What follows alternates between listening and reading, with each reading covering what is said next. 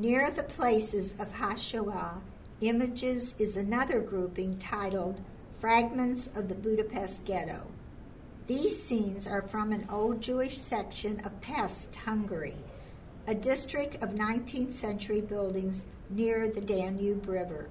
Here, the Nazis established a large ghetto in June 1944, several months after occupying Hungary and deporting virtually every Jew living in the provinces. Budapest's 220,000 Jews were forced into 2,000 houses marked with a yellow star. In October, Hungarian fascists began their program of anti Jewish violence, even as Soviet troops approached the city. In November, thousands of Jews were shot and thrown into the Danube, and preparations were made for massive deportation of those remaining.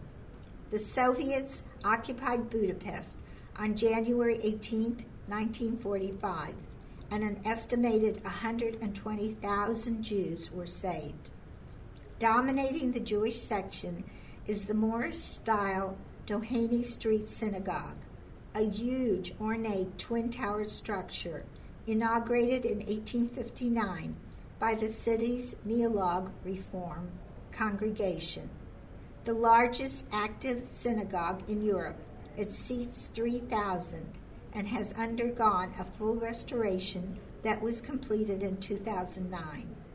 During the war, the church was fenced off and used as a concentration camp for Jews massed prior to deportation.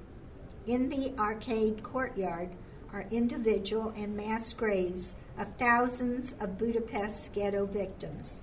Another courtyard contains a memorial to Hungarian Holocaust victims, a weeping willow tree created in granite and steel by Hungarian sculptor Irma Varga.